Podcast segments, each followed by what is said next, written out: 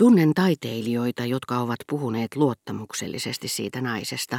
He tietävät, kuulkaa, että voivat luottaa minuun, hän sanoi hellään ja mutkattomaan sävyyn, jonka osasi omaksua tarpeen vaatiessa, samoin kuin vaatimattoman ilmeen, ja liittää katseeseensa asianmukaista viehätysvoimaa. He tulevat noin vain kertomaan minulle pikkuhuolensa. Kaikkein vaiteliaimpina pidetyt juttelevat joskus kanssani tuntikausia, enkä voi sanoin kuvata, kuinka kiinnostavia he ovat. Chabrier, Parka sanoi aina, eivät heitä muut osaa puhuttaa kuin rouva Verderan. No hyvä, kaikki, poikkeuksetta kaikki itkivät, nähteni, oltuaan soittamassa Madame de Duran luona, eikä se johdu vain palvelusväestä, jonka hän huvikseen panee nöyryyttämään heitä, vaan myös kiinnityksistä, joita he eivät enää saa mistään. Johtajat sanoivat, aa, se joka käy soittamassa Duran herttuattaren luona. Siihen se lopahti. Mikään ei tehokkaammin katkaise uraanne. Tuommoiset seurapiirit, eihän niihin suhtauduta vakavasti, ikävä kyllä. Yksi ainoa Madame de Duras riittää antamaan teille amatöörin maineen. Ja mitä taiteilijoihin tulee, sillä minä tunnen heidät, kuulkaa, seurusteltuani niissä piireissä 40 vuotta, tekemällä heitä tunnetuksi, puolustamalla heitä, jos he sanovat jostakusta harrastelija. Siihen ei ole mitään lisäämistä. Ja teistä kyllä alettiin jo niin sanoa. Kuinka monta kertaa minun on ollut pakko suuttua ja selittää, ettette suinkaan aikonut esiintyä siinä tai siinä naurettavassa salongissa. Tiedättekö, mitä minulle vastattiin? Mutta hänen on pakko. Charlie ei tule edes kysymään hänen mielipidettään. Joku luuli tekevänsä hänelle mieliksi sanomalla, me ihailemme suuresti ystäväänne Morellia. Arvatkaapa, mitä hän vastasi kopeaan tyyliinsä, jonka tunnette. Mutta kuinka ihmeessä hän voisi olla ystäväni, emmehän me kuulu samaan yhteiskuntaluokkaan. Sanokaa mieluummin, että hän on minun luomukseni, suojattini. Sillä hetkellä musikaalisen jumalattaren kuperan otsan alla liikehti se ainoa asia, mitä tietyt henkilöt eivät pysty pitämään omana tietonaan. Sana, jota on paitsi halpamaista, myöskin varomatonta toistaa. Mutta tarve toistaa, se on voimakkaampi kuin kunniallisuus, kuin varovaisuuskin. Tälle pakottavalle halulle antoi emäntä myöten muutamien kuperaa ja melankolista otsaa kouristelevien väristysten jälkeen. Joku oli jopa kertonut miehelleni hänen käyttäneen sanaa palvelija, mutta siitä en voi mennä takuuseen, hän lisäsi.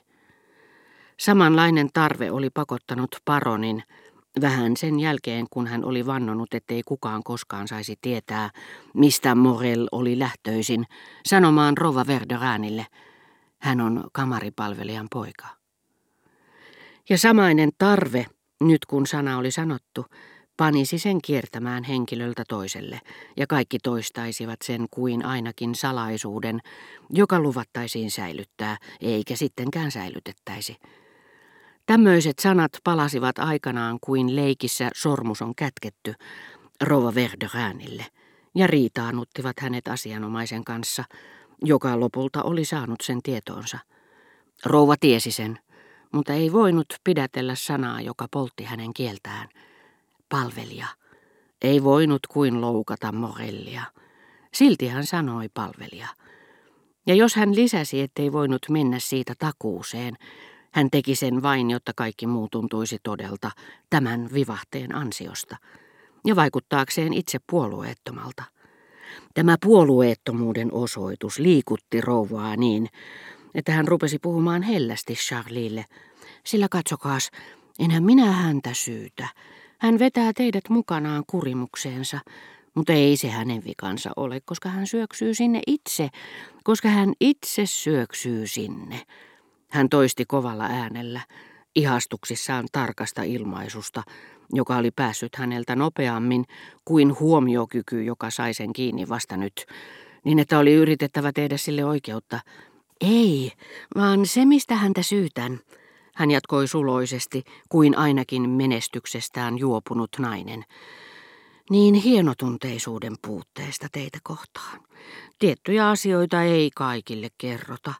Niinpä hän äskenkin löi vetoa, että saisi teidät punastumaan mielihyvästä, ilmoittaessaan, piloillaan tietenkin, sillä hänen suosituksensa riittäisi estämään teitä saamasta sitä, että teille on myönnetty kunnialegionan risti.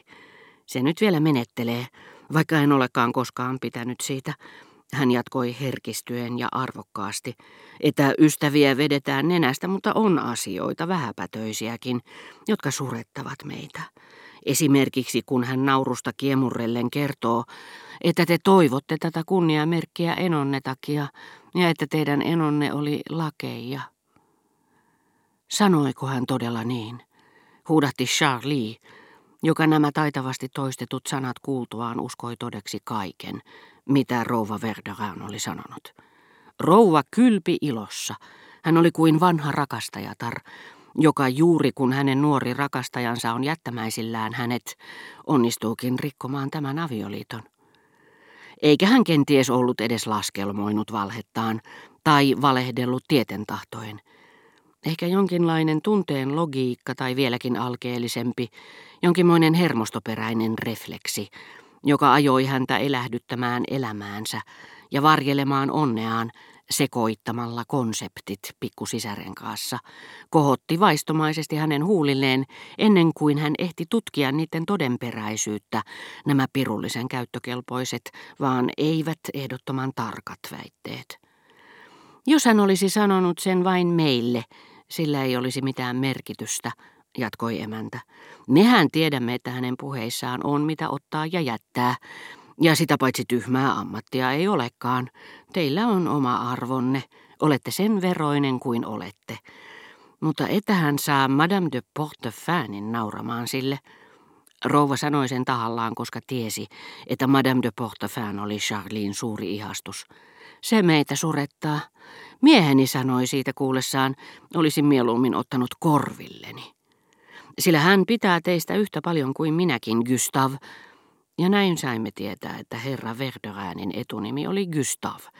Hän on herkkä pohjimmiltaan. En ole ikinä sanonut, että pidän hänestä, murahti herra Verderään, kuin hyvän tahtoinen Jöröjukka ainakin. Charlie hänestä pitää. Ei ikinä. Nyt minä tajuan eron. Minut on pettänyt hävytön lurjus, mutta te olette hyviä ihmisiä, huudahti Charlie sydämensä pohjasta. No ei sentään, tyynnytteli Rova Verderin, jota ei tulisi käyttäneeksi väärin voittoaan, sillä hän tunsi, että keskiviikot oli pelastettu. Hävytön lurjus on liikaa. Hän tekee pahaa, paljon pahaa tietämättään. Tämä kunnialegionan juttu ei kauaa kestänyt, ja minusta olisi epämiellyttävää toistaa kaikki, mitä hän on sanonut perheestänne, väitti Rova Verderin, joka olisi ollut todella ymmällään, jos olisi joutunut tekemään sen. Hoh, vaikka se onkin kestänyt vain hetken, se todistaa, että hän on petturi, huudahti Morel.